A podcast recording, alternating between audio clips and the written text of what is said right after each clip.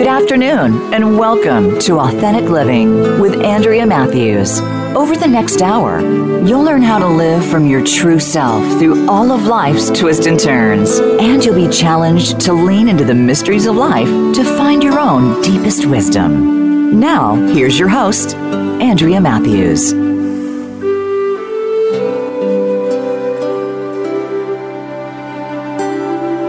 Good afternoon, and welcome to the Authentic Living Show. You know, most of us have been taught that guilt is a good thing. A guilty conscience keeps us in line, according to that teaching. Guilt drives us to do the right thing, or so we've been taught. But what if the human heart has enough passion and compassion to motivate correct action without the use of guilt? What if guilt has been put in place because we don't trust the authentic self to direct us? What if guilt is the lie and the heart of the authentic self is the truth? What if we've been so busy being good that we haven't put any energy into being real? If those things were true, wouldn't we need to rethink our responses to guilt? For too many, guilt is how they make every important decision so that it ultimately runs their lives. If you're one of those, or if guilt has a strong hold on you, this show is for you, so stay here for it all today. So let's first talk about what guilt is and what guilt isn't. Guilt is a form of anxiety. It is a way. Uh, uh, it is a, an uh, anxious feeling that comes with some thoughts that produce the possibility of punishment or of of uh, you know we're having done the wrong thing. So the feeling comes with the thought. The feeling the feeling of guilt comes with the thought that says I've done something wrong and I'm probably going to get punished for it often guilt is the punishment. We don't do what guilt tells us to do, and so guilt comes around and nags us and nags us and nags us and nags us until we finally either give in and give what we uh, what what it wants us to give, or we apologize for not having done so, and therefore avoid any further punishment. So guilt is a form of anxiety. And it goes with thoughts that tell us that we've done something wrong. And where do we get our ideas that something's wrong and something's right? Generally speaking, from our family systems. We, we grow up, every one of us, in families that teach us what's right and what's wrong.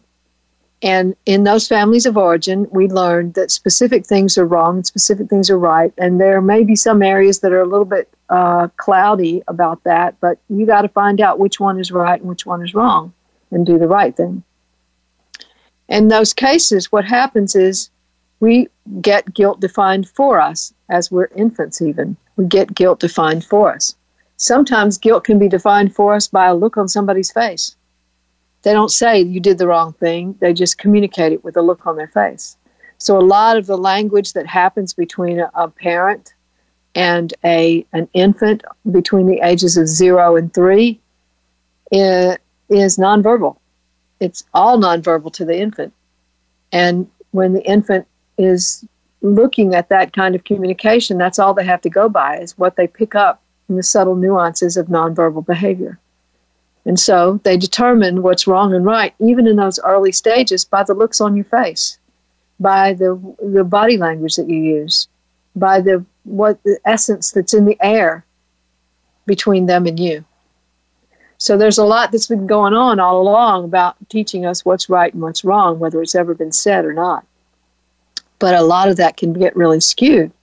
So in some families, uh, let's give, for example, uh, uh, a family that is uh, the mother and father are KKK members. In those families, children are taught that black people and people of uh, color and people of other races are bad, they're somehow evil, and they're not really supposed to be here and that they're not supposed to have any rights and that they're not uh, they can't possibly be good people. They can't possibly be loved. And so those children grow up believing that it's wrong to love those people of other races. They also think that it's wrong to love people who are lgbtq it's wrong to love people who don't have the same ideas about life that they do and so those children grow up in that home believing that idea of what's wrong and what's right. Osama bin Laden and his men thought it was a good thing to fly planes into the trade towers. A lot of Americans disagree. So you see, wrong and right are relative. They're relative to the family we grew up in.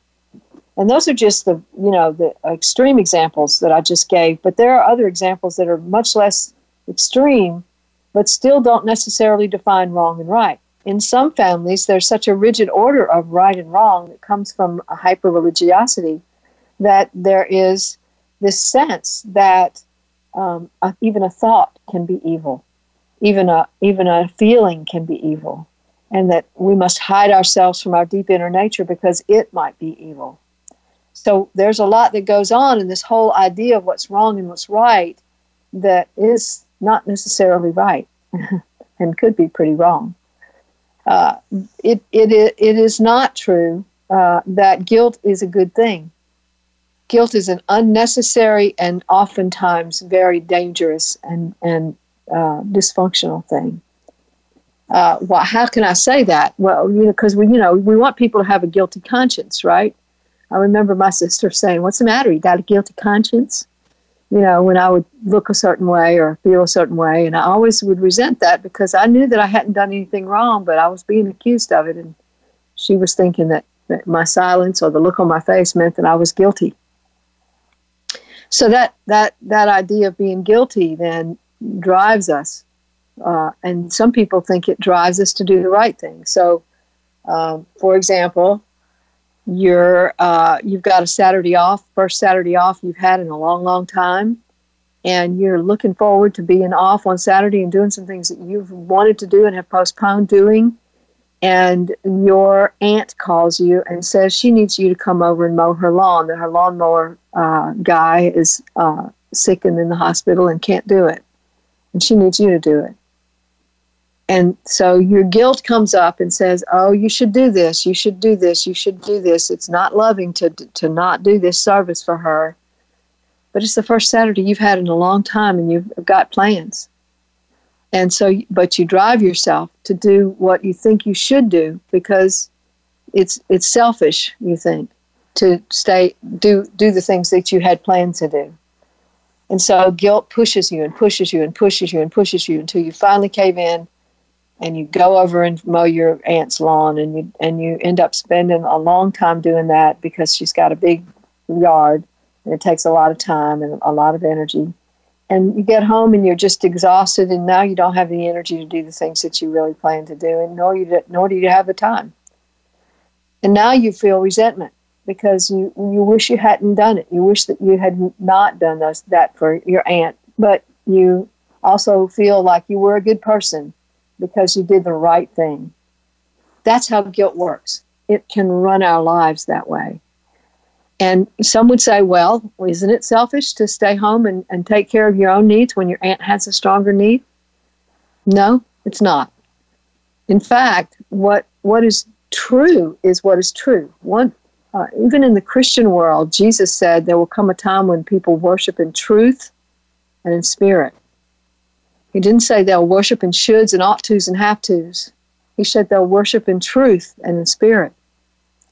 Um, many of the other religions have that same idea that we're to come from something genuine inside of ourselves, not from some should, some ought to, some have to.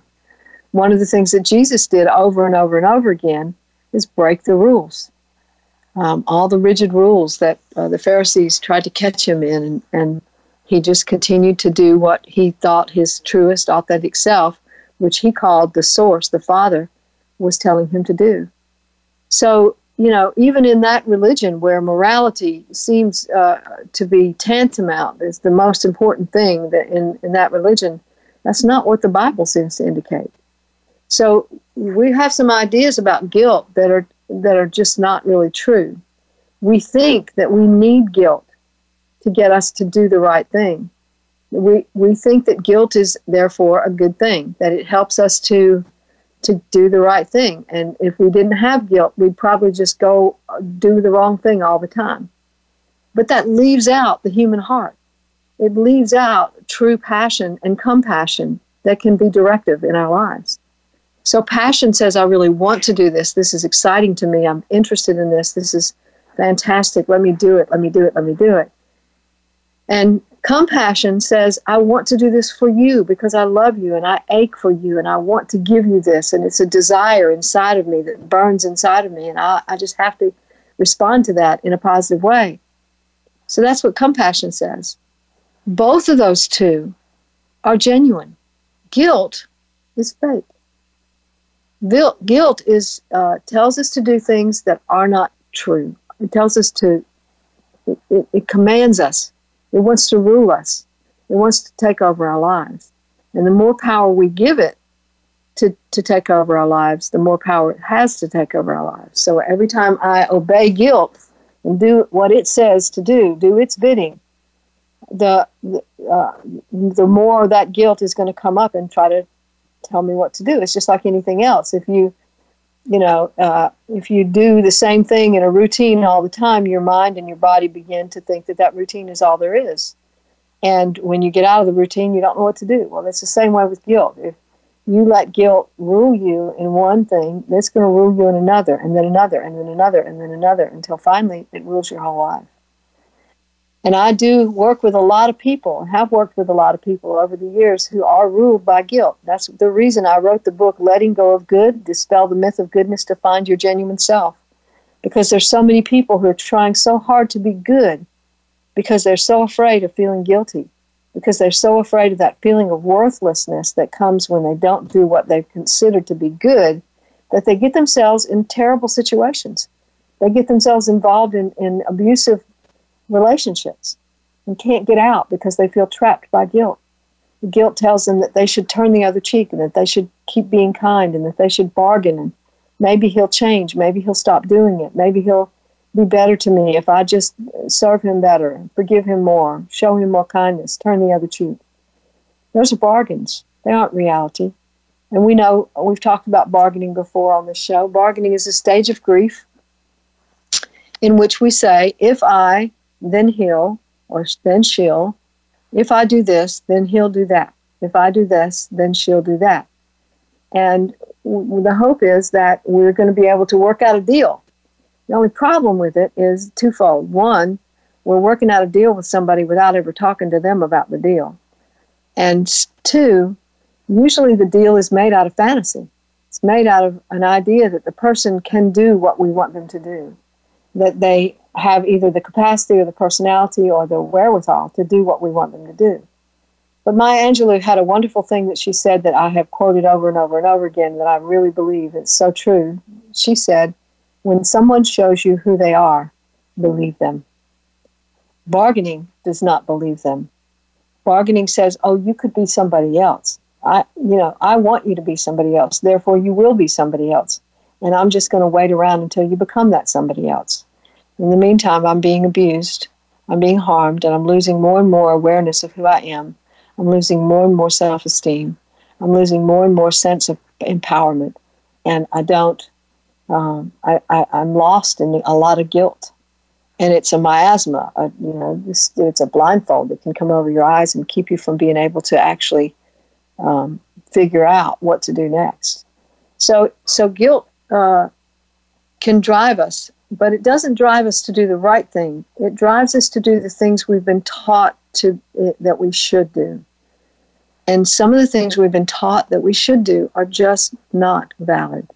So why should I give up my Saturday because my aunt waited till the last minute to figure out that she didn't have a lawnmower person or or why should I wait till the last minute because she hasn't bothered to try to call somebody else besides me? Why should I have to give that up? Because uh, somebody else said they didn't, they needed it. You know, my time and my energy. Why should I have to do that? Uh, so we think uh, guilt would tell us, that oh, that you're selfish. You're selfish if you do the things that you want to do when somebody else wants you to do something else. Well, what if that somebody else could find somebody else to do it? What if that somebody else could do it themselves? What if that somebody else uh, could postpone that need for a few days. There's other options, you see, besides sacrifice. And when a person identifies with being a good person and wants so much to do the right thing that they feel guilty all the time and guilt runs their lives, they they uh, uh, they forget about uh, uh self and they spend a lot of time sacrificing for other people. So sacrifice has its own problems with it. Sacrifice says, uh, if I if I uh, give you this, then you'll give me that. Very often, that's what sacrifice says. So, okay, if you need me to move to another city I don't want to move to, and I have to sacrifice my job that I love, okay, I'll do that. But I'm waiting for you to let me have my turn later. I haven't ever discussed the fact that I want to turn with you, but I, I'm expecting that I'll get a turn because I've sacrificed. And isn't that a good thing that I've done? And I'm waiting for the gods to reward me because I've done such a good thing by sacrificing. And it's a trick of the mind. It tells me I'm going to get something for what I've done, when actually what I've done is decide to give up a, piece of myself for something you want. Now, I could do that same thing. I could still give up that job and move to another city and find another job that I like just as much if I think of it that way. But a lot of times we don't think of it that way because we're so identified with being good and doing the right thing, and guilt runs our lives so much that we think first in terms of sacrifice and second in terms of all the other options. There's always other options, and that's what we haven't thought of. We haven't considered the possibility that there's other options besides responding to guilt with sacrifice. So let's talk a little bit more about sacrifice.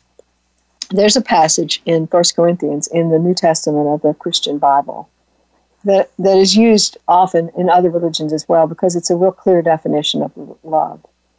It's in Corinthians chapter 13. And one of the things it says in there, and I believe it's in verse 3, it says, uh, If I give all my goods to the poor and give my body to be burned, but it doesn't come from love, it means nothing.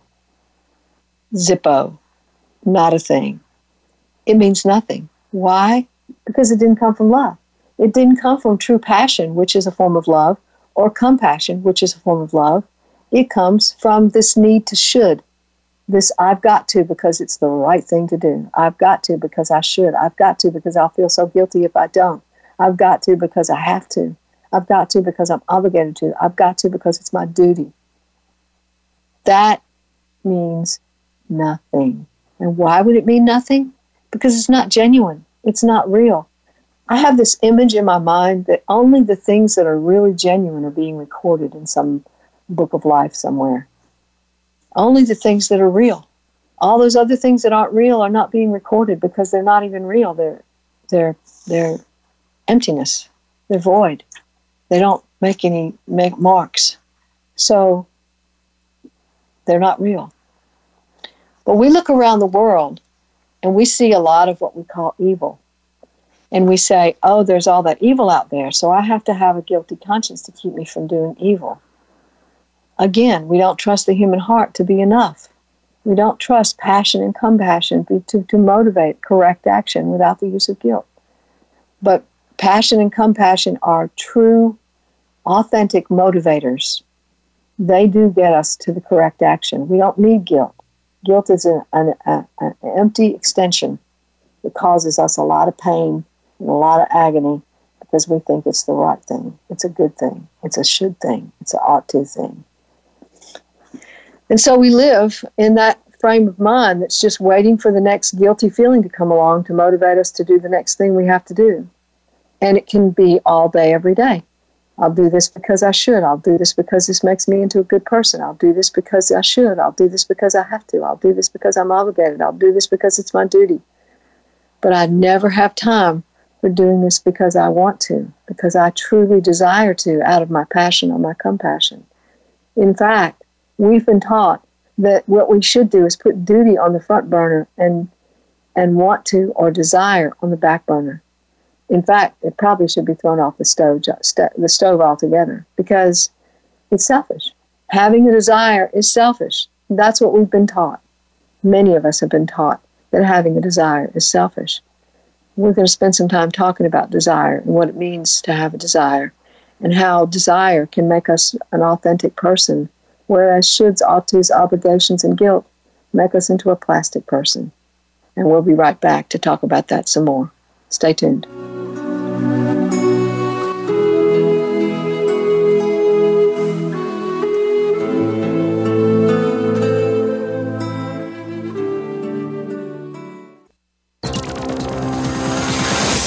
It's your world. Motivate, change, succeed. VoiceAmericaEmpowerment.com. When you learn to see things from a spiritual perspective, it changes the way you see virtually everything in your life. Listen for Dr. Paula Joyce and her program, Uplift Your Life Nourishment of the Spirit. Our program will help you get rid of the negative aspects of your life and invite love, joy, and prosperity into your life. Turn that negative feeling into a positive one. Tune in to Uplift Your Life Nourishment of the Spirit every Thursday at 11 a.m. Eastern Time, 8 a.m. Pacific Time on the Voice America Empowerment Channel. Life can be confusing at times. There can be uncertainty, disappointment, and an inability to clearly see where you're headed. But it doesn't have to be this way at all if you understand how to take the next step in your life. Tune in to Living the Miracle with your hosts, Michael and Raphael Tamura. We'll help you define the deeper meaning that awaits you in your life, have certainty in yourself, and learn to be clairvoyant. Listen Wednesdays at 11 a.m. Pacific Time, 2 p.m. Eastern on Voice America Empowerment.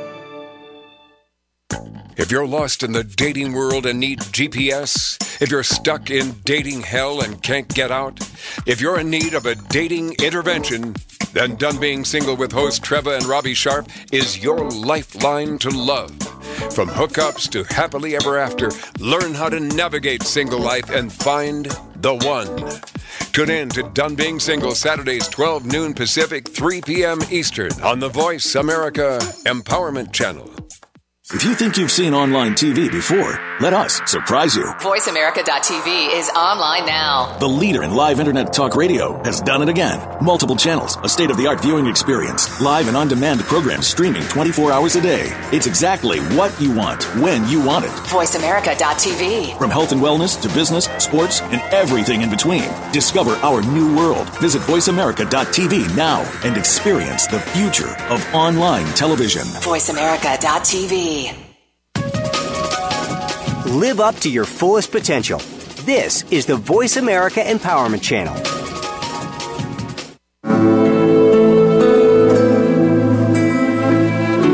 You're listening to Authentic Living with Andrea Mathews. We want to hear from you. If you have a question or comment about today's show, call in now toll free 1 888 346 9141. That's 1 888 346 9141. You can also send your questions or comments by email to Andrea at AndreaMathews.com. Now, back to Authentic Living with Andrea Mathews. And we're back talking today about whether or not guilt might be running your life. So, what we said thus far is guilt is a form of anxiety that uh, uh, drives us to do what we consider to be the right thing, but the right thing is always questionable because we learned what was right and wrong from our family systems, our families of origin, where that could be, you know, questionable. So, some people might say that it's right to uh, to not uh, to not love other people in certain ways and not love certain races or certain uh, sexual orientations. Other people think that it is right to do that, and so what is right and wrong is up for grabs because it's a it's not a standardized definition that's around the world. One thing is the right thing for all of us, um, but uh, and the other thing is we we said that guilt is uh, drives us to do what we should and we ought to rather than allowing us to feel our compassion and our passion, which are true, genuine motivators. And t- compassion and passion are forms of desire. So we said we're going to talk a little bit about what, what, that means to desire something. To desire something is to to want it very badly. Um, now, I'm not talking about a compulsion. A compulsion is I'm a drunk, I'm drunk and I need another beer. I'm compelled to have another beer or I'm uh, uh, I'm compelled to do anything that I might be compelled to do. I'm I, I might uh, uh have OCD and be compelled to clean and clean and clean and clean. You know, those are compulsions. Those are very obvious definitions of compulsions. But compulsions feel different than desire.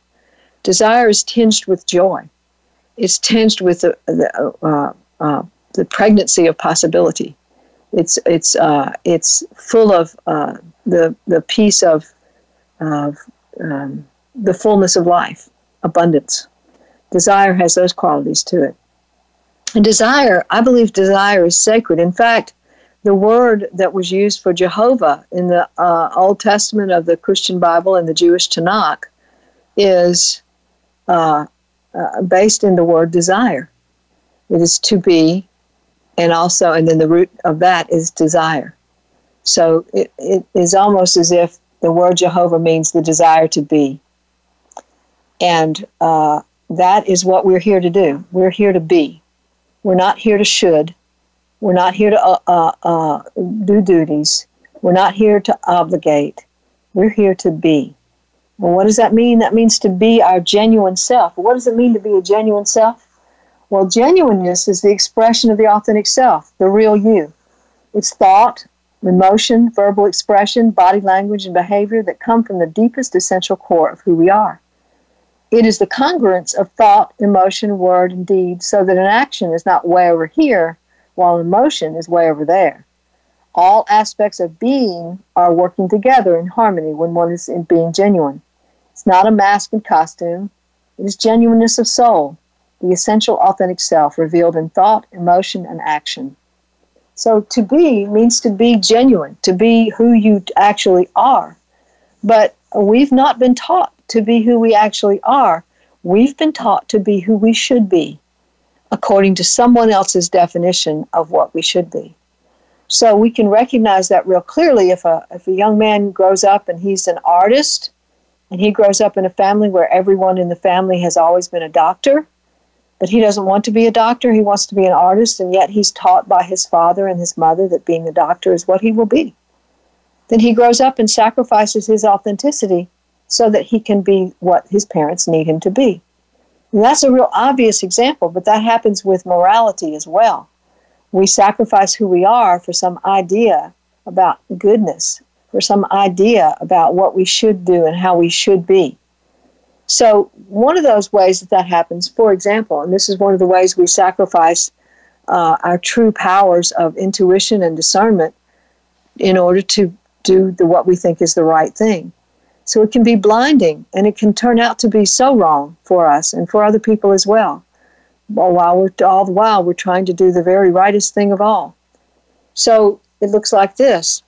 We've been taught to love everyone, right? We're always supposed to be kind, and we're always supposed to love other people, and we're always supposed to be, uh, you know, generous with other people. And so we meet someone on the street who appears to be kind, and we uh, they come to us and offer us you know i ask us a question about direction and uh, we trust them because we've been taught that trusting people is being kind to people you should always give them the benefit of the doubt right you should always uh, ignore those other evil thoughts that tell you something's wrong here ignore that and be kind so we're kind when someone kidnaps us or worse murders us that's an extreme example, I know, but it happens. It happens all the time.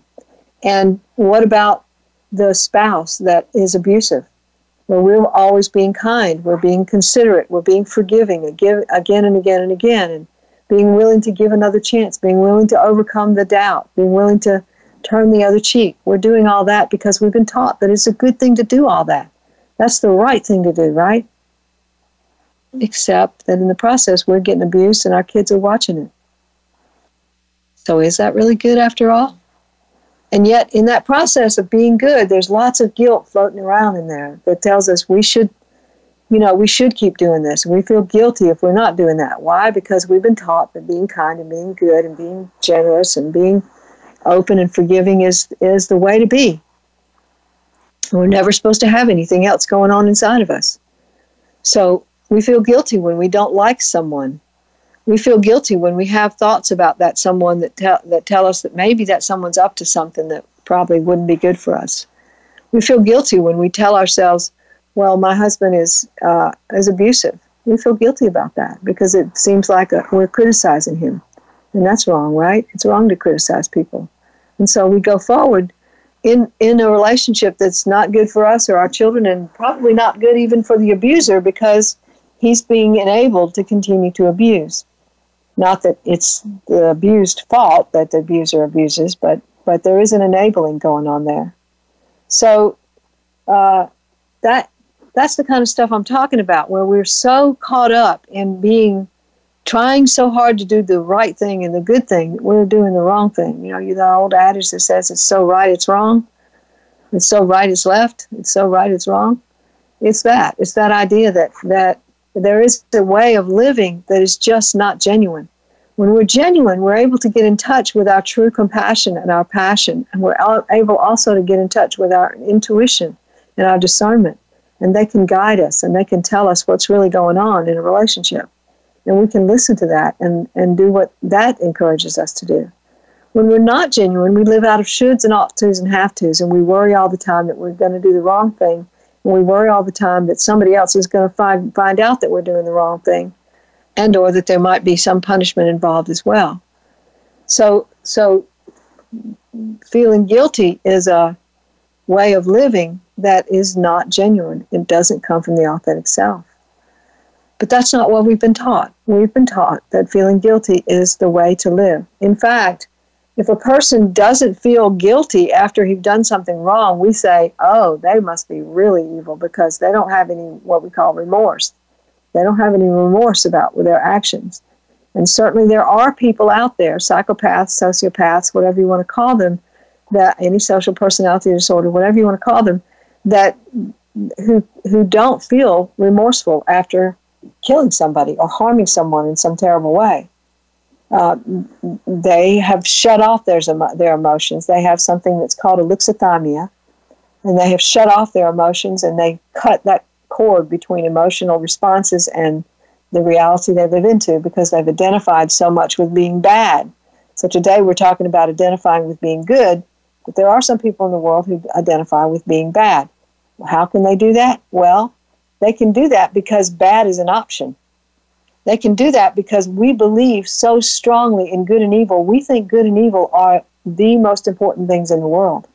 That struggle between good and evil is the most important thing in the world. That's what we think. Well, we've been trying that for centuries now. Is it working? Hello? Have we changed any really? Because we've been believing in good and evil so hard for so long and that we're going to quelch evil with goodness. We're going to go kill a bunch of people in the name of goodness. Is that working? Is it is it really changing anything? No, there's still wars and starvation and and um, greed and avarice everywhere. It's still out there. we haven't made one bit of difference by believing in that. So maybe we need to rethink that whole paradigm and consider the possibility that good and evil are not the thing. The thing is whether or not we can be genuine or not. It's not good and evil, it's true and false that makes the difference. If I'm being true to myself, then then I can make a real difference in people's lives. And we know the impact of that. We've all experienced somebody that we know to be a real person. And we'll say about them, well, he or she is a real person. And how do we know that? Because we can feel it. We can feel the impact of that person's genuineness on our hearts. And we recognize it that way. Well, uh, the, the same is true. So we have a bigger impact collectively when we collectively become more genuine.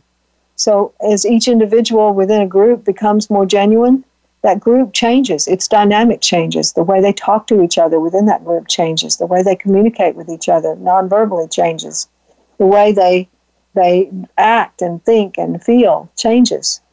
And so that then impacts other groups, and that impacts other groups, and that impacts other groups, and that's how the world will change. It won't be done because we've decided to try harder to be good and overcome evil even more. That's been done and done and done and done and done and done, and it's not working. So to change the world means to be an authentic person in the world. But guilt tells us to not to be authentic. It tells us to do what we should. So I will say this point blank. There is never a time when guilt is a good thing. Even after we've done something to that we know to have been harmful to somebody else, guilt is not the helpful feeling. Compassion would be a more helpful feeling. Feeling guilty just says, I'm bad, I've done wrong, I should be punished. Feeling compassion says that other person is harmed and hurt, and I need to make amends. And there's a real big difference between the two of those. So when we're talking about guilt as a good thing, what we're really doing is telling a lie. We're telling a lie. We're believing that guilt is is a, a thing that that offers us some some direction in life. But actually, guilt does not offer us anything but anxiety. It's an empty, vain, anxious feeling that offers us no more than just that. So so when we're talking about desire, desire says I want. Passion and desire says I want. Compulsion says I have to. I've got to have another drink. I've got to. Ego aggrandizement is also different from from desire in that ego aggrandizement says I've got to pump up my ego. I've got to make sure that I feel superior to other people.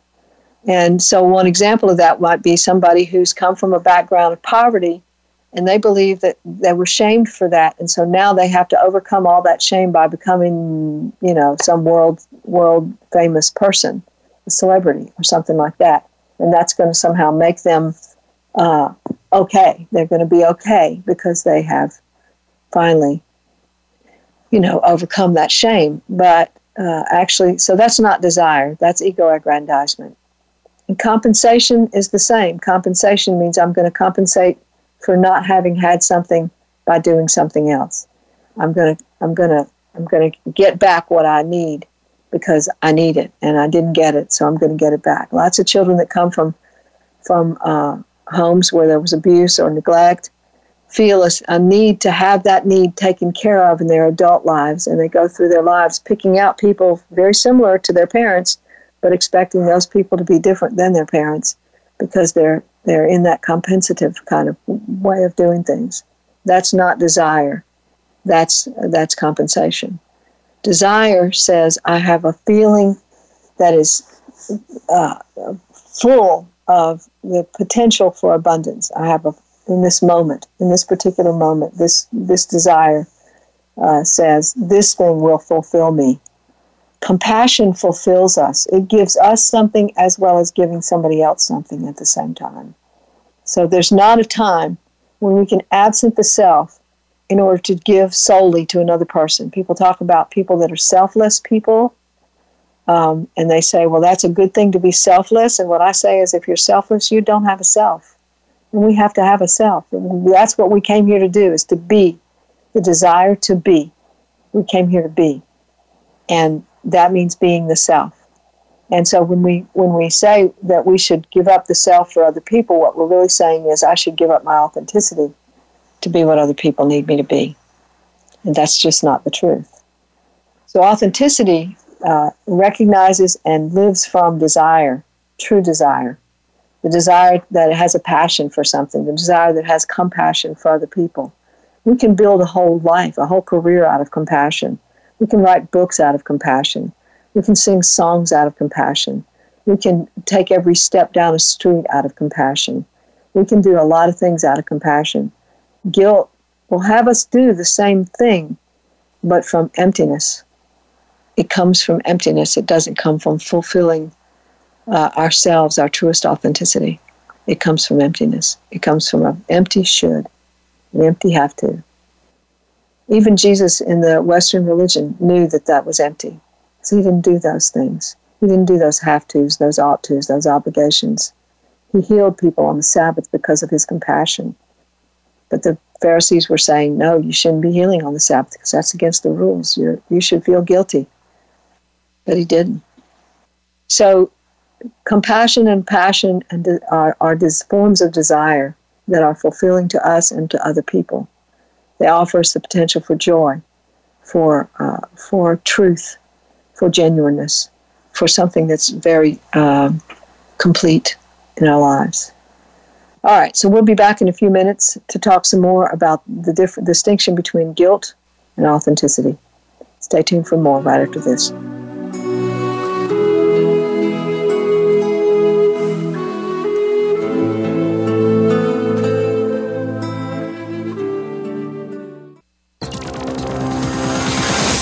It's your world. Motivate, change, succeed. VoiceAmericaEmpowerment.com. What makes someone successful in their field? On Transformational Energy Leadership, Dr. Matthew Allen Woolsey speaks to amazing guests who share their ideas, advice, tips, and tricks as to what defines success for them. The result is positive transformation for you. You'll learn that personal energy is the key to make it work, and you'll hear through actual examples how to bring that positive transformation to life. Listen live every Friday at 11 a.m. Eastern Time, 8 a.m. Pacific Time on Voice America Empowerment. Are you frustrated that you can't seem to achieve your goals? Stop struggling and discover your power on Creatrix, Creating the Life You Want, hosted by Amira Mondin. This show features the world's most intriguing guests, ready to guide you to self realization using the powerful gift of your own mind. Tune in every Wednesday at 11 a.m. Eastern, 8 a.m. Pacific, right here on the Voice America Empowerment Channel. Sometimes the curveballs that life throws you are just too much to handle. You may have been abused. You may be going through serious addictions. You may be bullied. You may think it's over, and nobody cares. Stop. There is a forum for you. Listen for Abba Daddy House Girls Speak Out, hosted by Annette Smith and Myrna Thatcher. We give you a voice and provide an outlet for your stories. We can help, one show at a time. Tune in every Friday at 11 a.m. Pacific Time, 2 p.m. Eastern, on the Voice America Empowerment Channel. Change your world. Change your life. VoiceAmericaEmpowerment.com.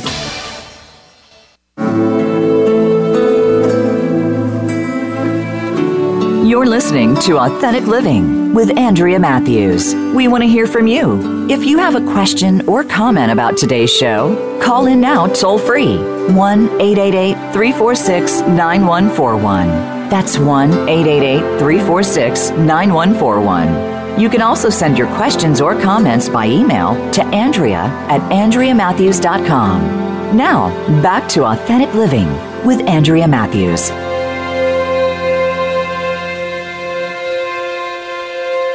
And we're back talking today about guilt and whether or not it might be running your life.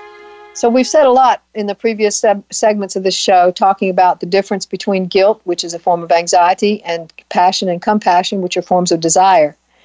And we've clarified more about what desire is, what living genuinely is. So, I want to talk a little bit now about what we can do if we do have guilt running our lives. Uh, one of the things that's really important for us to understand is that we have an inner world an inner world that ca- that is means to communicate with us. It wants to tell us what it's feeling, what's going on in there, so that we can live our lives according to uh, something that's much more authentic.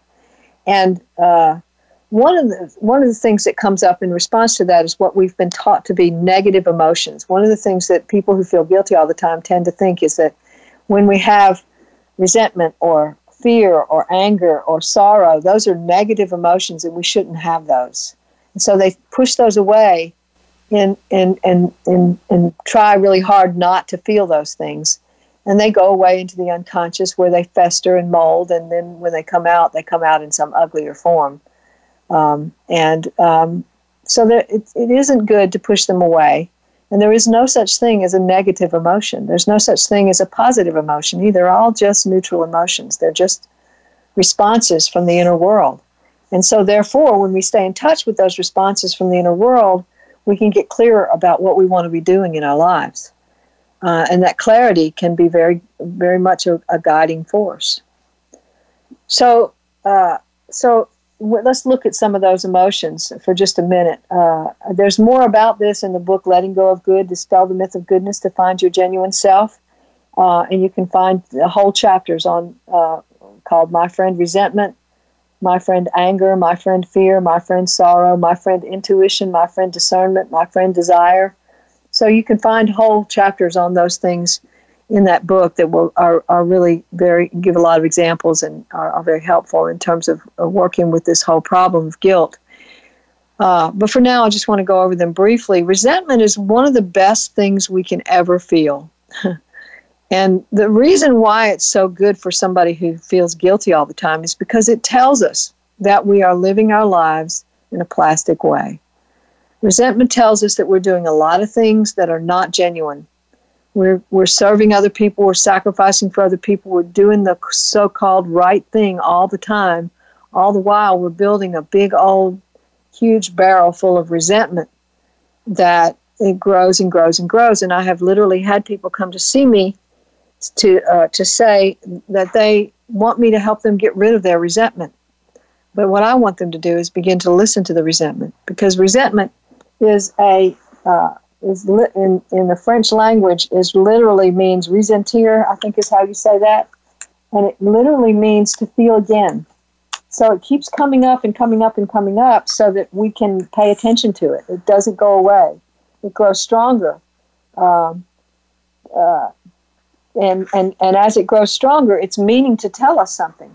But over years and years of expressing, um, you know, only what we consider to be positive and trying so hard to be good and living out of guilt, we build a lot of resentment because our desires are being quashed, our authenticity is being quashed in the name of shoulds, have tos, and ought tos. And so resentment comes up and it says, You've been doing a lot of stuff that's not really genuine, and you don't feel good about it. You're, you feel like that you are getting left out of the picture. And the truth is, that it's not either or.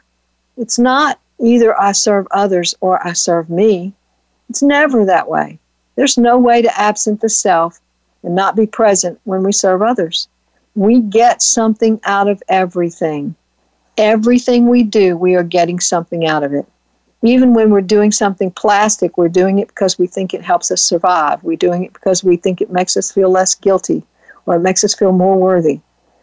Even then, we're getting something out of everything we do.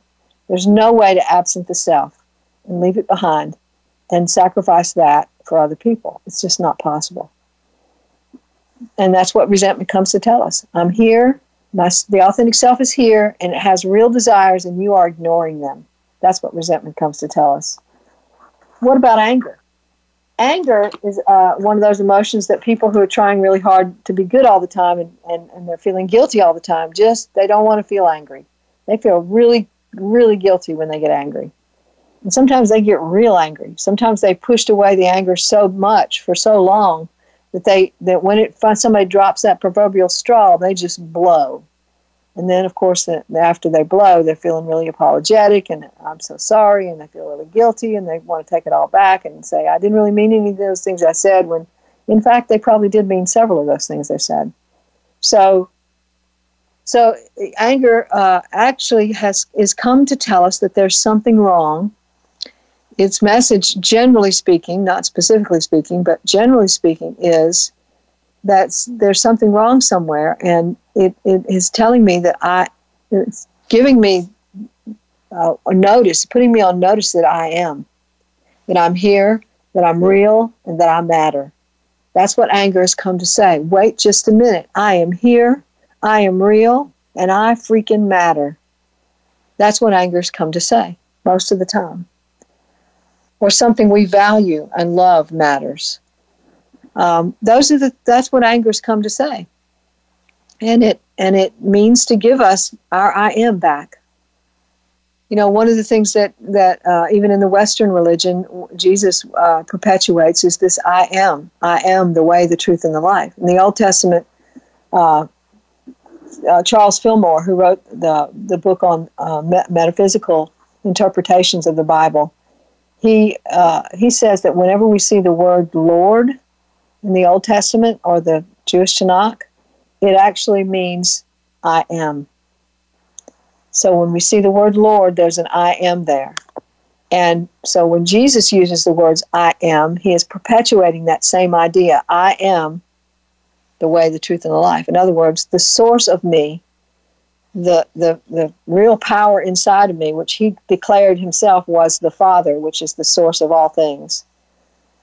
The the source of me is the way, the truth, and the life. Not Jesus as the person, but the source of Jesus as the person, who was the source of all things that Jesus did, because even Jesus said, I uh, can do nothing of my own initiative. I, it, all comes from the source. So he's saying, I, I am sourced. Everything I am is sourced in the I am. And that I am is our power. And we get it back when we allow anger to give us that message. Now, when we just go off and you know, blurt out our anger or go hit somebody or go do something inappropriate with our anger, we're, we're misusing it. It's meant for us to sit with it and listen to it and hear its voice and then make a decision about what it is that the I am wants and go get it. Um, so, uh, anger is a, is a genuine feeling and it gives us genuine information about how to live a genuine life. And we've been telling ourselves that it's a bad feeling, we should never have it. That's not the truth. So, what about fear? You know, we've heard a lot of information over the past 10 to 20 years telling us that fear is the opposite of love, and that where there's love, there is no fear, and that where there's fear, there's no love, and that those are polar opposites, just like good and evil. I don't believe that. In fact, fear can be very loving to us. Fear can tell us to slow down, look around, pay attention. Something's not working for us. Something's not really true for us anymore or what or, or never was. Um, uh, something is uh, too much to do. Something is uh, all wrong for our personality. Fear can tell us all kinds of things. It can give us really solid direction if we listen to it and let it give us its message and that's what we're being asked to do by with with fear fear has come up to challenge us to do more about what's genuine for us to do. More genuineness, less less ingenuineness. And uh, and so even when the fear is not doesn't seem to be what we call rational, it does it seems to be a fear based in old things, old unresolved issues in our lives. Even then it can help us resolve those issues. It comes up, it seems to be there for no reason, but when we begin to connect the dots, we begin to say, oh, I see, this is telling me something about my past that is going to help me grow through it or heal old wounds. So even then, fear can be very helpful. So fear is a wonderful friend to us. Sorrow. Sorrow is one of those things we just do not want to have to feel. We don't want to ever feel the real ache, the real woundingness of sorrow. We just don't want to go there we will do just about anything to avoid it. I've literally had people say in my office, many people over the years have said to me, when, uh, you know, can, it's, it's almost as if they're looking at their watch going, can I be through with this grief in 10 minutes? could I be through with it in two weeks? Maybe I could, okay, maybe I could do two weeks, but no more than that. It's almost as if they're saying that. That's not what they're saying, of course. What they are saying is, when is this going to be over? When is this going to be over? And what they're saying is, I just don't want to have to feel these feelings. But sorrow changes the landscape and makes it more authentic. You know how a river, you know, they say the Mississippi River changes the banks of the river along the way uh, uh, many times a year. And uh, so that's kind of what sorrow does it changes the banks, it changes the landscape uh, to be more real, to make it more real. We come from a different place after we've experienced real sorrow we come from a more genuine place. We appreciate life more. We appreciate in, yeah, contact with other people more. We appreciate love more. We, we allow grief, we allow sorrow to have its say in our lives, and we change as a result of that. We become gen- more genuine, more connected to real life, not just living plastic lives. So, sorrow can be a very helpful emotion, and we need to allow room for it in our lives and allow room to just experience it and express it and let it be what it is. And that doesn't mean we have to go around crying all the time and making ourselves feel sorrow. It does mean, however, that when sorrow is there, it needs to be experienced. Um, don't push it away. Go ahead and experience it. And what about these uh, uh, our, our, personal powers? Intuition. That's another one that can help us to get past living a guilty life and start living a, a genuine life intuition is one of those invisible sort of uh, traits that we have within us that seems to come from nowhere but has a very powerful kick. It, it, it tells us that something is up. My, my, so my radar is going off, and I can feel something is going on here, and I just know that it's true, and that's that. It doesn't come from uh, the uh, empirical data. It doesn't come from uh, even sometimes from observation. It just comes from our gut. And it just says, something is up here and I need to look at it. I need to look at it, look at it, look at it. And when we listen to it, it can guide us in some amazing ways. it can really guide us in some amazing ways. And so that's that's something that's been out there for the past ten years or so. People have talked more about intuition and what it can do for us. Um, so we don't need to say a whole lot more about that. Um, discernment is another thing that's a personal power. Uh, discernment says that I'm observing what you do at the same time that I'm observing how I feel about what you do. And I'm putting the two together and I'm discerning how that's going to impact me. And I'm making decisions about that. So if I go out on a date with you and you do something that I consider to be, that, that, uh, to be inappropriate or I consider to be against my truest values, then I can say, well, I probably don't want to date you again. Some people would say, well, that's just being unkind and selfish. But actually, it's being discerning. And that's what we need to do be discerning. Um, and desire, of course, I've already talked about desire, but desire is another form of personal power. It can show us where, where to go next, what to do next, based on just simply desire.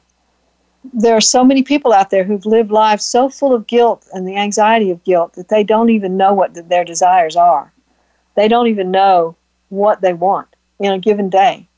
And so I will very often give assignments to say, go home and next Saturday spend two hours doing nothing but what you want to do.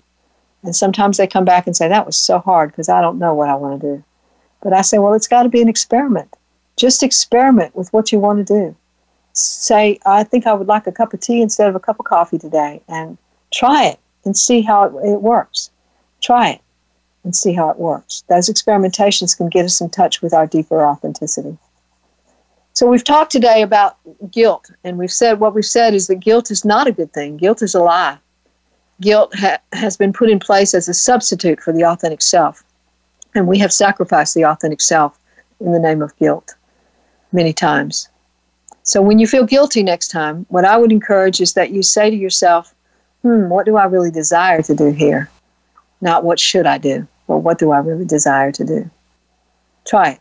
Try an experiment. See what happens.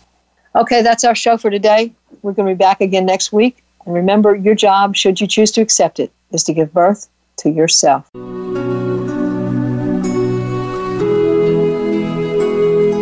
Thanks again for listening to Authentic Living with Andrea Mathews. Join us again next Wednesday afternoon at 1 p.m. Pacific Time, 4 p.m. Eastern Time on the Voice America Empowerment Channel. We'll talk again next week.